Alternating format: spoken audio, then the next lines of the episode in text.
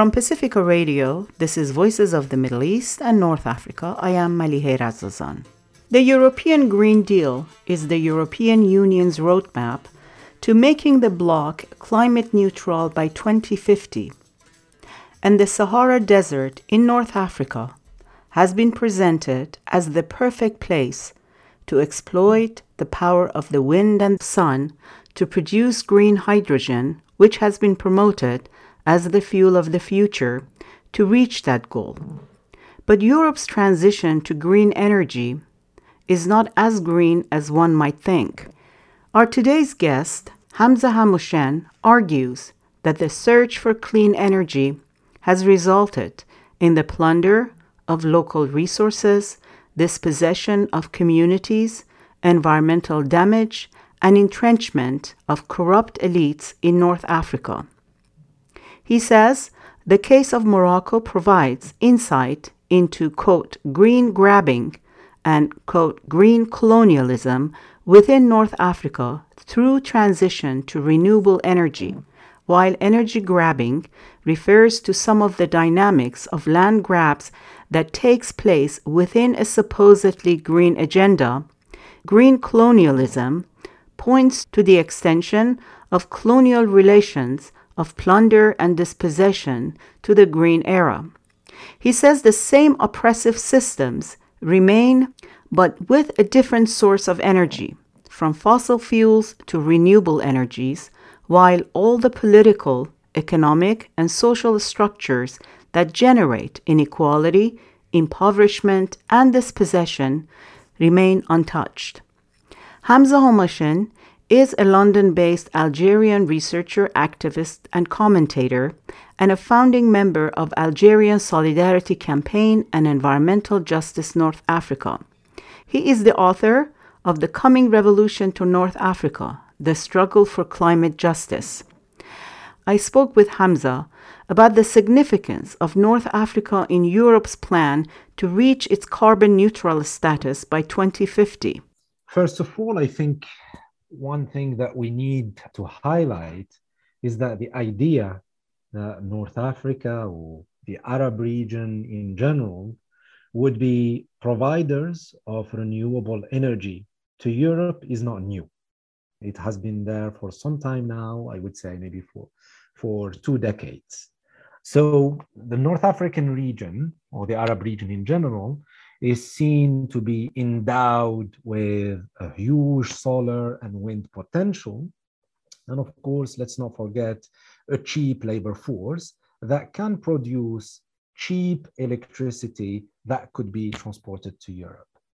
The first time that I came across this idea is through the Desertec project, a venture, European venture that has been launched in 2009 claiming that a small surface of the desert in North Africa could produce up to 15 or 20% of uh, Europeans' energy needs.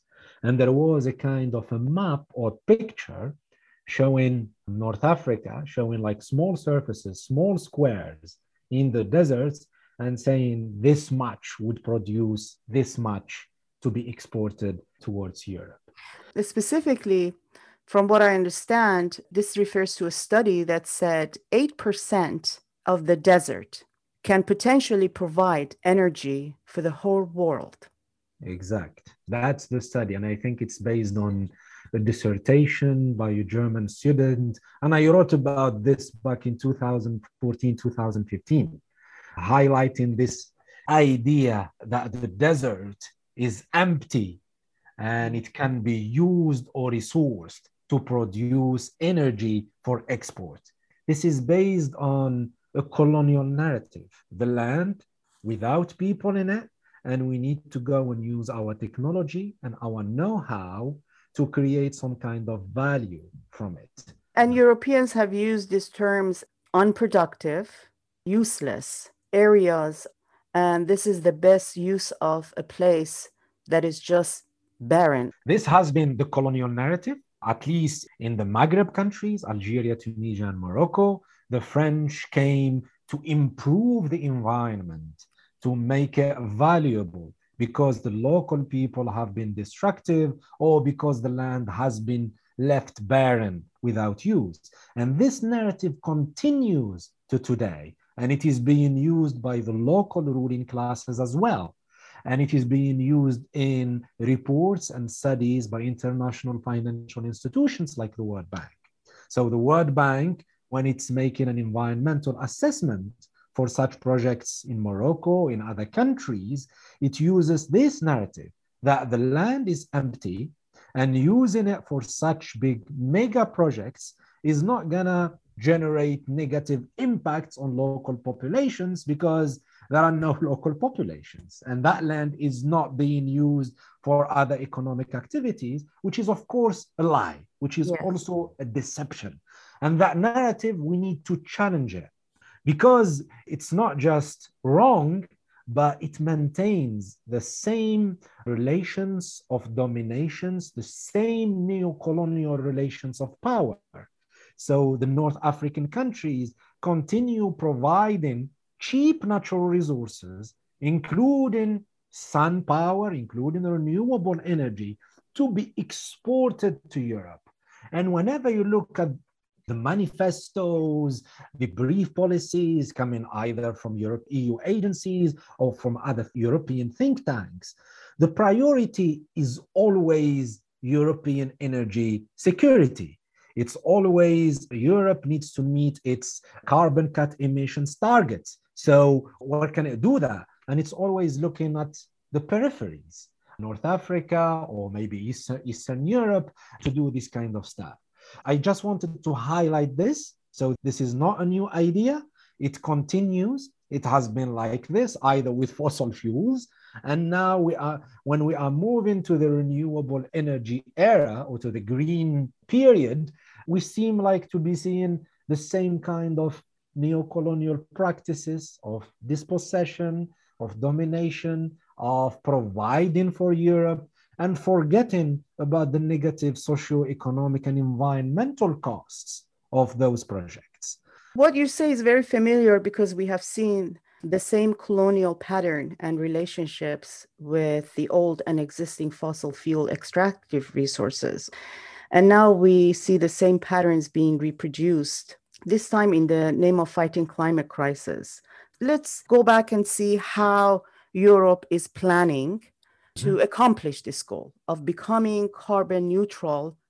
In 2009, the Desertec project initiative to power Europe from Sahara's solar plants was launched by a coalition of European business and financial institutions, as you said, with the idea that sunny landscape in the Sahara can provide 15% of Europe's electricity via special high voltage direct current transmission cables.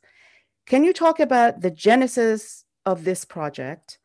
The first attempt failed. So in 2009, it started as a venture between European companies, business people. There were academics, there were lobbies, thinking that making big renewable projects in North Africa and providing for Europe is a good idea. They started lobbying for it in Europe and in North Africa as well. So they approached various countries uh, in the North African region, not just in the North African region, by the way, in the Arab region as a whole. So they approached countries as well in the Middle East. But then the idea was purely about export. In 2009, like openly, they are saying we're gonna build all these mega solar projects or wind farms and use those high voltage cables under the Mediterranean to export this energy directly to Europe. So that the, the idea has failed for various reasons, including its astronomical costs back then. And they couldn't convince enough companies and enough European governments and North African governments to jump on this. And because it has been criticized as well from countries in the region, from civil societies, from activists, from intellectuals, saying this is a new colonial venture. We are seeing again these companies and this European come into our lands, they are using it to satisfy their needs without any economic benefits for the region. So that was Desertec 1.0. And then Desertec tried to rebrand itself to circumvent the criticism regarding the export agenda by including some local demands, saying we're gonna create employments in the region that would facilitate local development, but it didn't get too much traction back then. Now it's it rebranded itself because the discussion around climate change and the energy transition has become quite mainstream. We hear it in mainstream media, we hear it in you know the narrative and the discourses of political decision makers. So it's seen as an opportunity, especially that the EU uh, is publishing its plans to move towards it. Now Desertec decided to go into green hydrogen. So it started with providing electricity and then it expanded into hydrogen, so green hydrogen. Green hydrogen, because they saw that the European Union published its um, hydrogen strategy in 2020 within the framework of, you mentioned, the European Green Deal. They thought that's a possibility to give a new lease of life to Desertec by jumping on the bandwagon of green hydrogen. Green hydrogen is produced by the electrolysis of molecule of water, basically breaking the molecule of water into oxygen and hydrogen. That reaction, that chemical reaction, needs to be powered by energy. If you use green energy coming from solar or wind, that process is clean. That's why they call it green hydrogen. Hydrogen is produced in other forms. Uh, you have gray hydrogen, that is produced from methane gas, and this is polluting. It will emit CO2. And if you can capture and bury, sequester the emissions, it becomes blue hydrogen. So for now, the majority of the hydrogen produced right now, around 98% of the hydrogen produced is gray hydrogen, which is polluting. So it's only a tiny, tiny minority that is green hydrogen. Actually, it's less than 1%. So the idea to jump to, to be producing most of the hydrogen from green and renewable sources in two decades, I think it's just a pipe dream. There are a lot of research that has been done around this. They say it's quite impossible to do that in two decades because the ambitions is to do it in 2040 2050 we're going to reach a production of more than 51% of green hydrogen. So the criticism that comes towards all this propaganda around green hydrogen is who's behind that? The question is who's behind this? And you look at the lobbies that are pushing for this, at least at the European level, you have green hydrogen, it's a big lobby that represents industry. You look at who's behind that, you find oil and gas companies. You find companies like Shell, companies like Total, and you wonder why are these companies behind such green agenda? Because they know that if you jump on this, they're gonna continue producing oil and gas, producing maybe what they call blue hydrogen, if they can manage to um, engineer the right technology to capture the CO2 emission. For now, that technology is not reliable. So probably they're gonna produce gray hydrogen, the most polluting form of hydrogen, and using the current infrastructure. Because exactly. that's current pipelines, yeah. Exactly. That's what Desertec and other uh, lobbies like green hydrogen and even the European Union relying on they are saying we're going to use the current pipelines linking North Africa to Europe. The current pipelines transport natural gas, methane. And when I was digging into this, I realized that those pipelines cannot be repurposed to transport 100% hydrogen. I think chemically and the material of those pipelines cannot do that. So if they want to transport hydrogen, they need to transport it with methane, with natural gas. So, which means the continuation of the production of gas, which is a new lease of life of companies like Shell and Total to continue exploiting and drilling for gas. Hamza, even the whole technology of carbon capture is overrated and hyped. Yeah, it is high. It's not reliable. For now, there are no technology that could claim that exactly. they can do it with higher and higher efficiency. So all of this is based just on assumptions. And they put this into beautiful words. They tell you, ah, we could do this, um, we could capture it.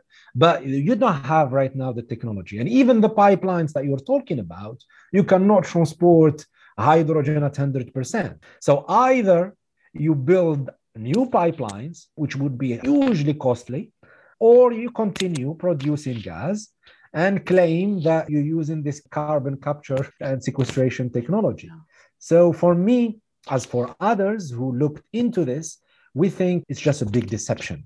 It's given like a second lease of life for oil and gas companies to continue exploiting gas and oil. And that's why we are jumping on this and, and supporting it. You argue that the North African energy projects created with European support in the last decade already show how energy colonialism is reproducing, even in the transition processes, as you spoke about earlier, to renewable energy, taking the form of ecological colonialism or green grabbing. So let's focus on two particular geographies Morocco and Tunisia. First, let's go to Morocco. Ouarzazate uh, Solar Power Complex, also referred to as Noor, was launched in 2016, just before the Marrakesh climate talks, COP22. It is the largest concentrated solar power plant in the world, the size of 3,500 soccer fields on the edge of Sahara. These are high cost and capital intensive projects, whether the one in Morocco, Tunisia, or anywhere else. So let's talk about the Noor complex. Who initiated it? Where did the money come from? Who owns it? So let's start with that and then talk about the impact of the construction of this huge complex on the local communities yes. and its environmental impact, of course. It's always good to go into the concrete to give examples of what we mean by concepts like energy colonialism or green colonialism and, and green grabbing. Because with these examples, with concrete examples, you realize that what is being promoted as green, renewable, and beautiful is just something else. I think we need to look always at the materiality of these projects, dig in, scratch under the surface, see what's happening. Because under words like green and renewable, maybe you see an ugly world. you see exploitation, you see robbery. One example is, is Ouarzazate, as you mentioned. So Ouarzazate is um, a touristic region in southeastern Morocco Actually, I love it. It's still a semi-arid region. It's um, a door to the desert, you could say, and it's known for the place where Hollywood goes to make its film productions. So a lot of films, well-known films, have been at least some scenes of them have been, including have been Lawrence filmed. of Arabia. Yes, they've been filmed in in that area in Ouarzazate. So that solar plant as you said, has been launched in 2016, just before the climate talks that Morocco hosted in Marrakesh in November 2016. And actually, I was there in the climate talks, at least in the civil space, not inside. I didn't go to inside official negotiations. And then at the time, it was touted as being the biggest solar plant of the world. And the Moroccan monarchy was positioning itself as the champion of renewable energy because the project was so big over 3,000 hectares of land with so many panels. And in the region, uh, you compare with other countries, it was, yeah, it was a big, big project, a mega project, mega solar project. But then when you start looking at the details of the project and how it came about, you see another picture. First of all, be, before I go into the details, that project was backed by the Desertec Initiative. So the Desertec people were backing, they liked that project. They gave it political support and, and so forth. But who owns the project? The king, the Moroccan monarchy has a stake in this. Actually, the king has a stake in almost every economic sector in Morocco. So they have a stake in the renewable energy sector, not just solar, but wind as well. It's operated by private companies. At the time, it was ACWA, a Saudi uh, company from Saudi Arabia. And the project contracted more than $9 billion of debts from the World Bank, from the African Development Bank, and from other European banks. And the, these come with guarantee from the Moroccan government. If the project fails or it doesn't generate profit, it's the Moroccans themselves who would be paying back those debts. So, how much money did the Europeans put in? To be honest, I, I don't remember the exact details, mm-hmm. but I know that the total it's in the billions for sure because the majority is coming from the uh, World Bank and the African Development Bank, but the European puts billions of dollars. That project is not exporting yet. There is talk that if it becomes solid and it succeeds and it produces energy at cheap costs, it would be exported. But for now, it is not exported. What were the initial intentions to produce electricity for so, domestic use? For domestic use and for export. That was the intention, like, like it was clear from the start that at least that was the Z. And Morocco jumped on this because they don't have oil and gas resources like uh, its neighbors. So it, relies completely on imports of oil and gas. So for them, it is a strategic project to invest in that. But then they say we're going to produce for the local market and eventually for export. 2022, six years down the line, the project is losing money, is in deficit. It's producing uh, electricity at a high cost, and the Moroccan government is subsidizing this for the energy consumers. The criticism now is why didn't the Moroccan government engage in public debate and negotiations, or, or, may, or maybe consulting Moroccan experts about the technology used? Because the technology used at the time is called CSP, concentrated solar power. And given what we see now, I think it wasn't the right choice. It's still expensive. The project is still losing. It is being subsidized by the Moroccan government. And then the most important arguments about why these projects are not benefiting local communities is that it's built on the land of agro-pastoralist communities in Ouarzazate that land has been used for centuries, if not millenaries, as pasture land for herding animals. And it's like range land, a huge range land. And that land has been acquired by the Moroccan government and sold to a private entity called Masen, which entered into contract with ACWA, the Saudi company. The acquirement has been dodgy and not transparent at all because local communities have not been consulted and their land has been taken away from them and sold to this company with a symbolic amount of money.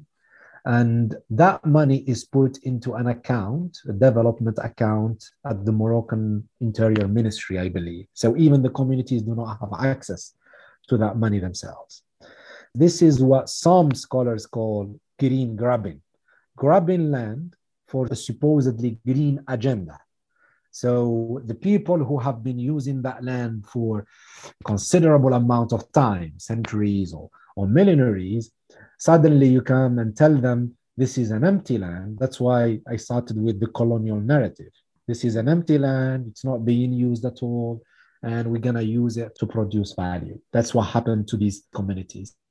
There have been protests around this, there was repression, some people went to jail, but till now, the local communities are saying, where are the jobs? Okay, you came here, you did that mega project on our land, but we were not seeing the jobs materializing for our youth. We are not seeing the local development you've been promised. And this is similar to the fossil fuel projects, to the mining projects, Morocco mining projects, phosphate, silver. So, in other parts of the country, there are cases where people have been protesting against mines for a long time, claiming the same thing jobs, local development, and less pollution. And when we, we make the comparison, we see similar things. We see people being dispossessed of their land, and then they are not getting back anything to their local economy. No jobs, no local development. So, this is the second argument. The third argument is even questioning the green claims about the project. Okay, it's producing renewable energy, but at what expense?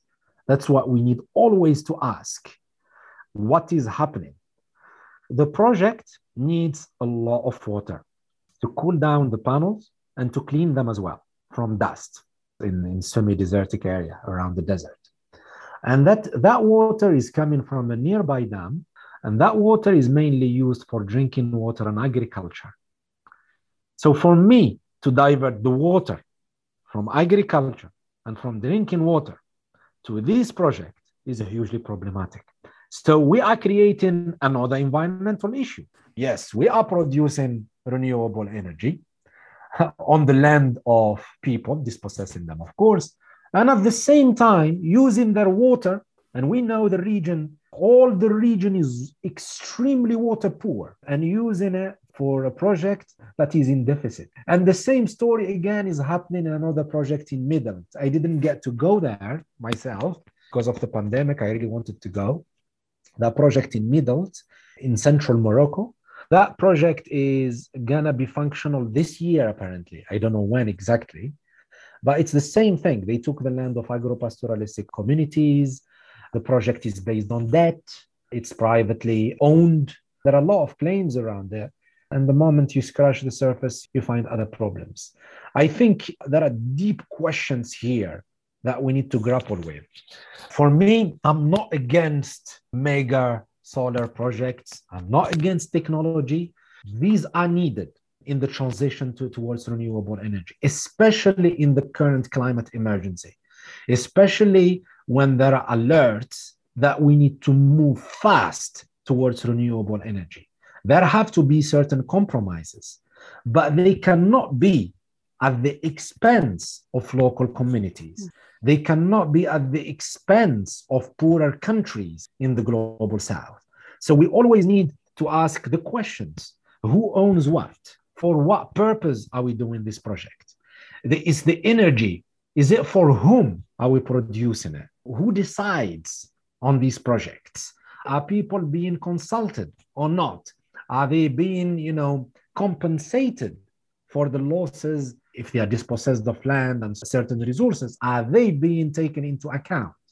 So all these questions are not being taken seriously at all in the current dominant energy transition that are being promoted by Europeans, by North Americans, by multinationals, it seems we are creating some new value chains, but this time instead of fossil fuels, it's green energy. So we are moving just from an energetic system that has been based on fossil fuels to another energetic system that is based on renewables, which is good in itself, but we are maintaining the same practices of exploitation, of pillage of resources, of authoritarianism, of excluding yeah. people from all these decisions. And this has nothing to do with a just energetic transition. It's not. That's why I use concepts like green grabbing, like green colonialism, especially when foreigners or Europeans get to decide for you. Like most of these projects, the ideas have been concocted in Europe.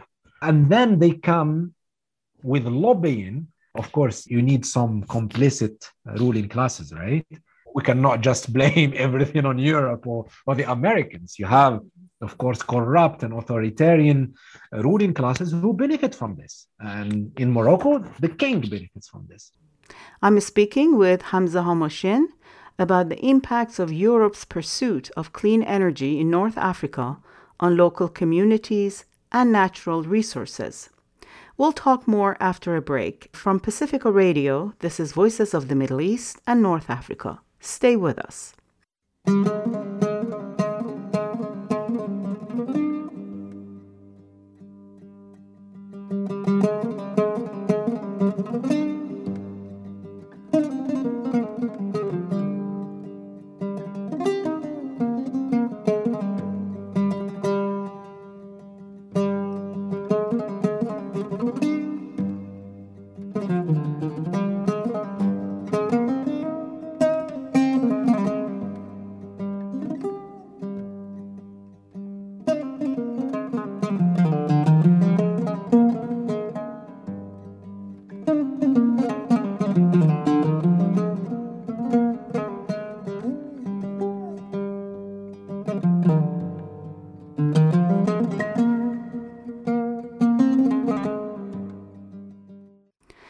Those of you joining us now, I am Malihe Razazan, and you are listening to Voices of the Middle East and North Africa on KPFA in Berkeley, KFCF in Fresno, and online at kpfa.org.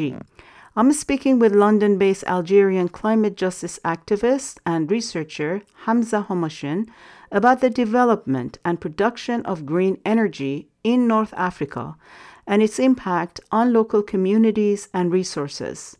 In a recent article in Al Jazeera, he writes, quote, During the colonial era, European powers set up a vast economic system to extract wealth, raw materials, and slave labor from the African continent. Although the 20th century brought independence to African colonies, this system was never dismantled. It was only transformed, often with the help of local post colonial authoritarian leaders and elites.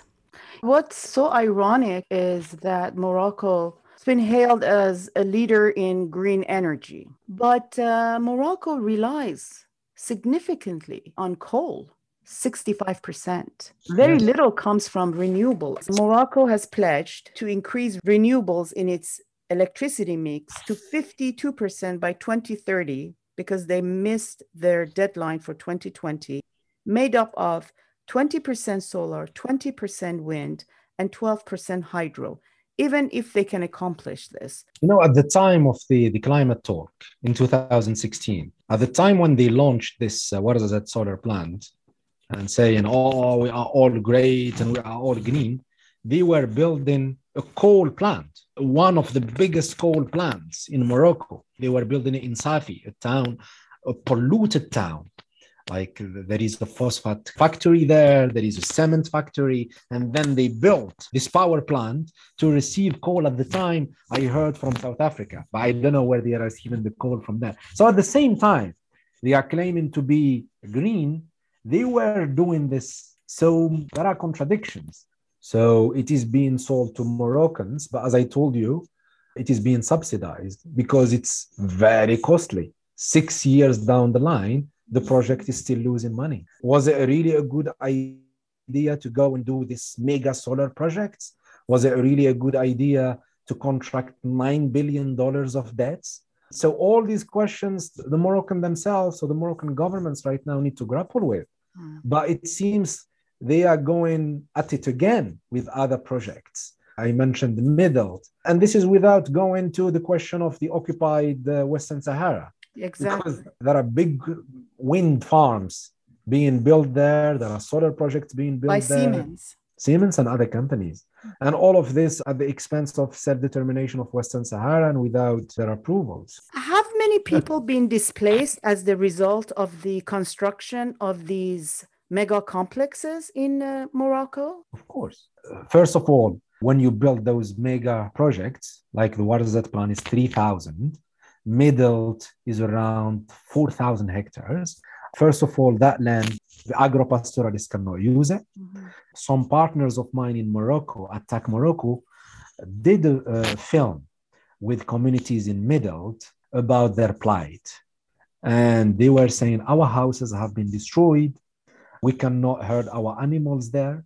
There are no jobs. And they described the project in these terms an occupation. They said, This is an occupation. We're not benefiting from it. They are taking away land from us. They are destroying our land. They do not let us herd our animals there. So, what is the point of this project? What has happened to the people who were forced out of their lands? So I I think more research need to be to be done around this. But my assumption is because they are agro-pastoralist, nomadic agro-pastoralist communities, they move towards other areas. Mm-hmm. The youth would become part of the urban poor, the urban lumpen proletariat, try to find jobs somewhere else. That what tends to happen in Morocco, especially from poor rural areas that have been dispossessed by big projects, by mining, by so people move towards other areas to become, you know, either a daily worker or, or maybe waiting to um, immigrate illegally. So, where does this put the production of green hydrogen? Because apparently, the Europeans are counting on Morocco to become a cheap and reliable source of green hydrogen for the future to reach their climate neutral status by 2050. So how okay. is this transition happening? Let me tell you a little bit about the EU EU's hydrogen strategy. The EU's hydrogen strategy is inspired by, you know, a paper by uh, the lobby group that we mentioned earlier, the Green Hydrogen Europe.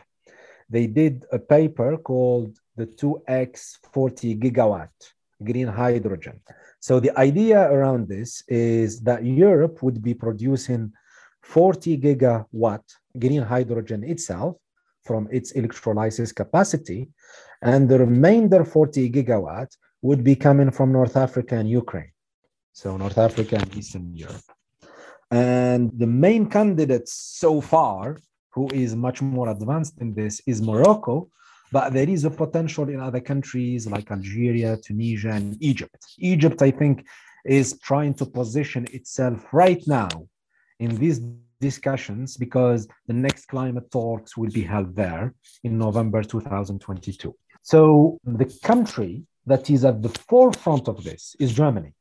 Germany is very active, doing you know, memorandum of understandings, funding research projects, funding pilots projects, not just in North Africa, but in all the African continent. It has projects in the DRC, the Democratic Republic of the Congo. They are trying to build something there around the dam. So there is a dam there. So uh, a lot of water that can be used to produce hydrogen.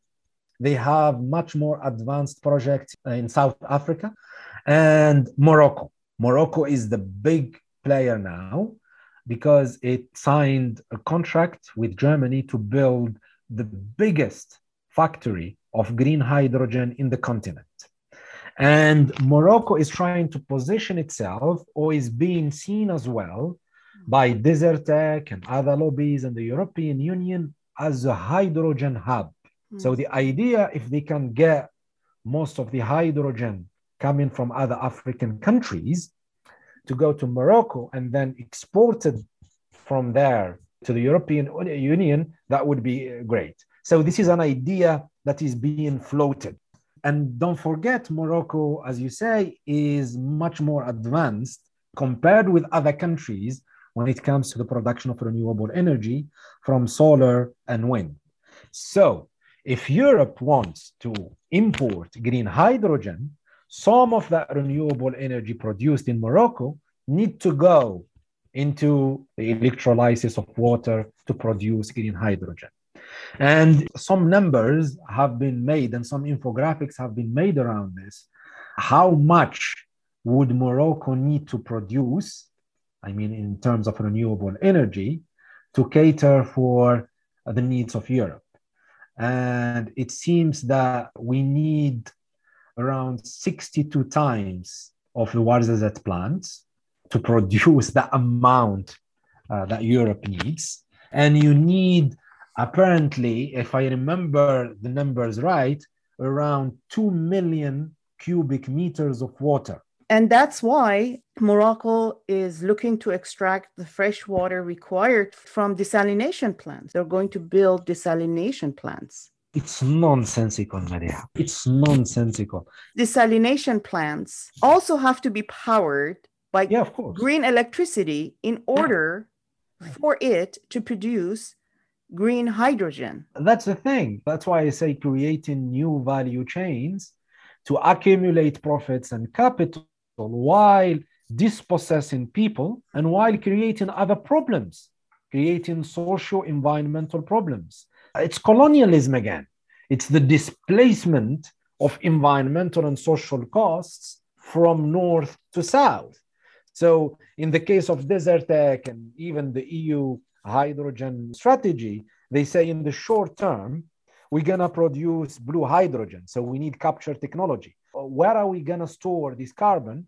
In empty gas fields. So, where are those empty gas fields? In North Africa, right? They are mm. not in Europe. So displace all the issues there. And then the most important question is the water. As I said, all these countries in the region are water poor. And this question of water poverty is going to exacerbate with the growing impact and worsening impact of climate change. We are seeing recurrent drought, recurrent heat waves, wildfires. So the water problem will become worse. So instead of preserving those water resources, thinking about how we safeguard the livelihoods of people and future generations, we are creating new problems. The desalination won't resolve the issue. It won't. It would, as you said, it would necessitate more energy. That's what happens when you think just about export, when you don't take into account the communities, their welfare, their livelihoods, when you don't have democracy, simple as that. Yeah. And democracy, I don't mean it in the bourgeois sense. I mean, you know, radical participative democracy where local communities are really involved in that process. And you cannot have that kind of democracy with the power of capital, with the power of capitalism. When we all think about is the short-term profits, all these companies and all these initiatives are not really interested, let's say it, in producing energy for people. No, they are interested in producing a commodity called energy that they can market to make profit.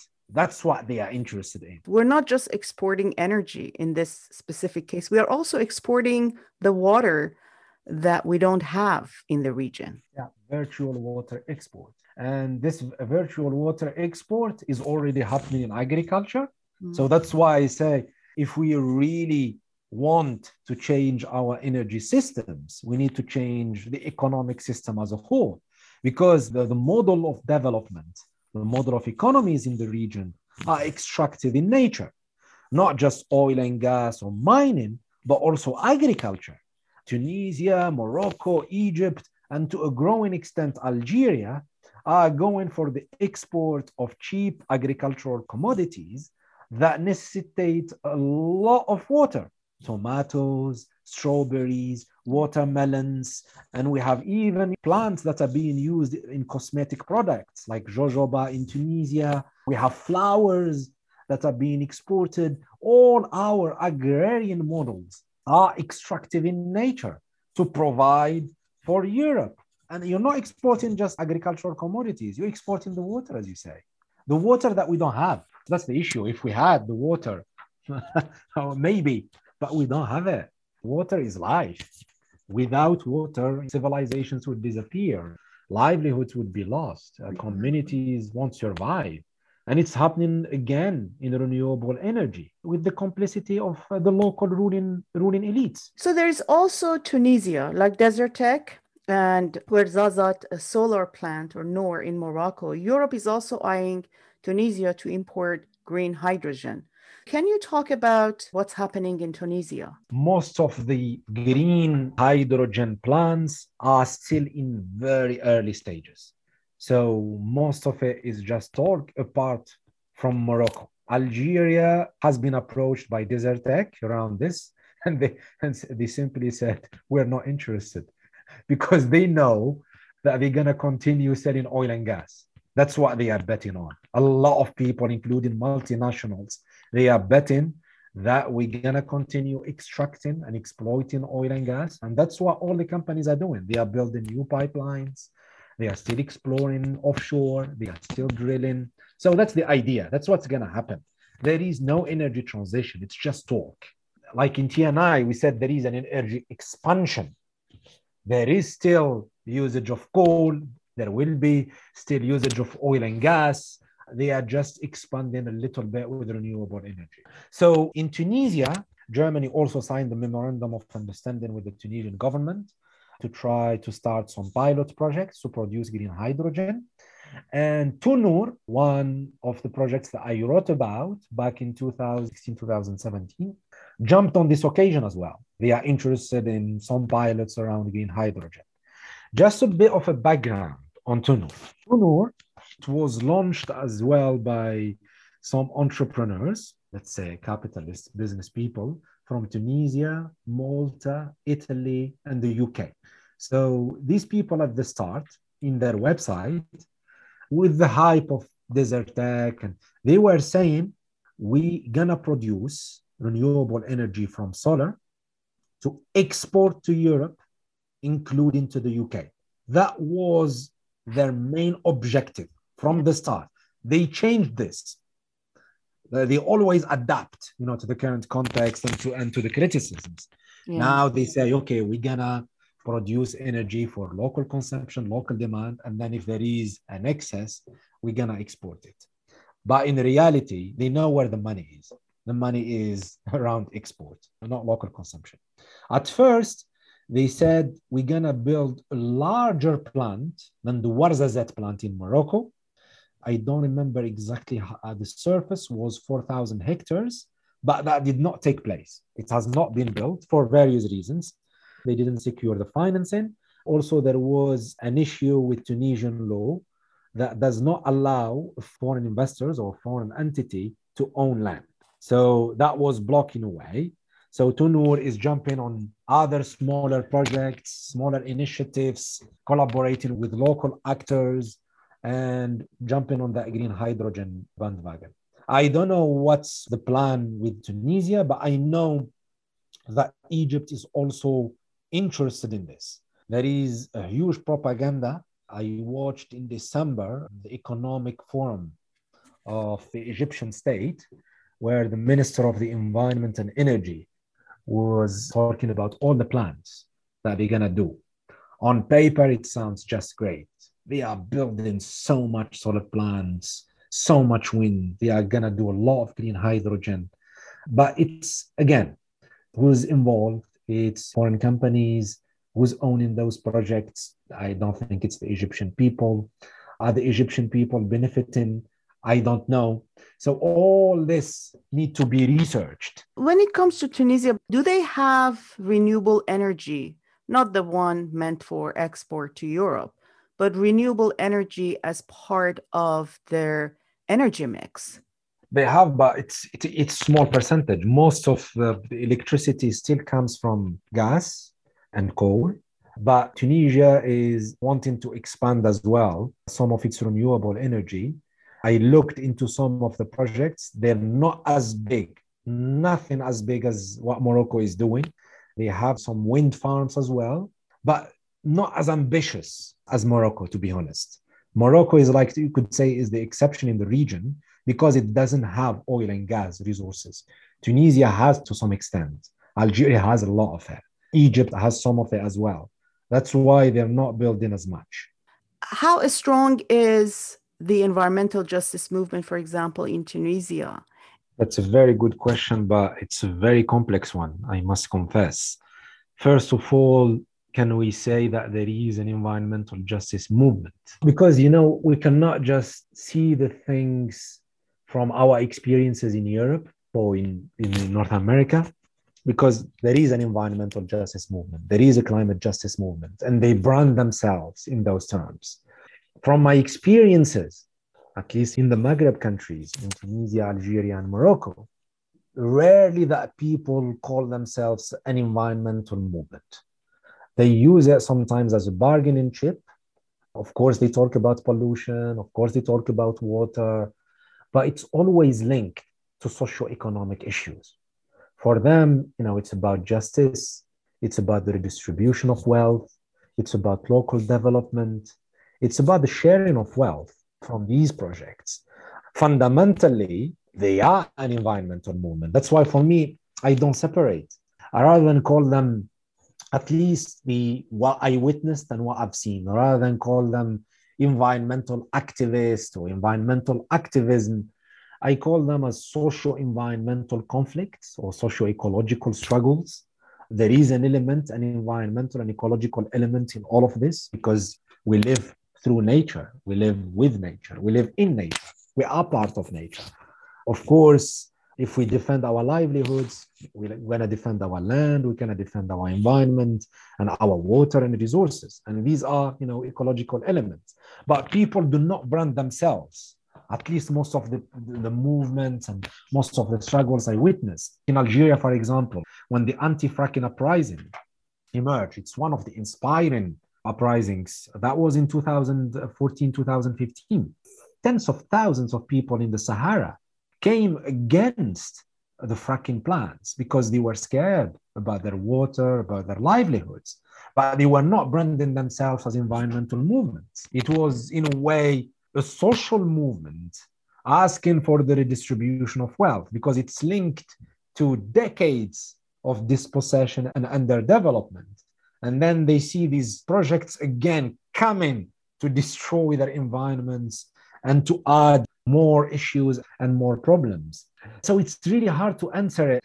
There are some in Tunisia who are branding themselves as environmental activists, especially with, with the entry of foreign NGOs, with international development agencies funding such projects and pushing certain agendas. Some people are branding themselves in those terms, but they're not the majorities. Usually they are the exception rather than the rule. The other important point to say around this is, you know, the contradictions within those social movements.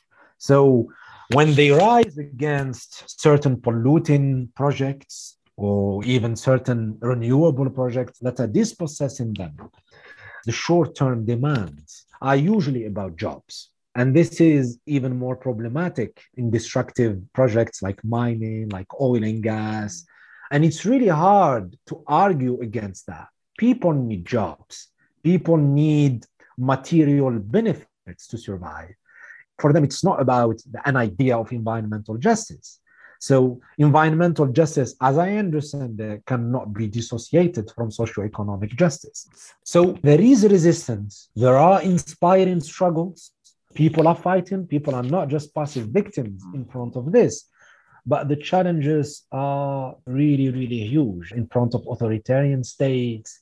There is violence. There is repression and then you know there are internal contradictions in those movements sometimes they are easily fragmented and co-opted and they come back again the example that comes to mind is there was this big social movement in southern tunisia called El Kamour in Tataouine an oil and gas rich region. There are a lot of foreign oil and gas companies in there. But you look at the local development, the young people do not benefit in jobs. So there was this movement that erupted in back in 2017. And it was quite radical at the start. They occupied the production sites. They stopped oil production.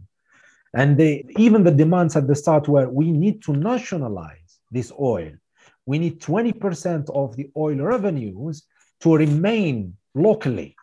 But then all these demands have disappeared when the, the negotiation started. So the governments and even the trade unions managed to buy the social peace. They offered certain jobs and there was fragmentation. But then that same social movement came back again in 2020 at the time of the pandemic because the demands are still not met because the same ingredients of the social explosion are there local unemployment, poverty, and this is happening 10 years after a revolution that overthrown Zine al-Abidin Ben Ali, but it seems at the economic level, nothing changed.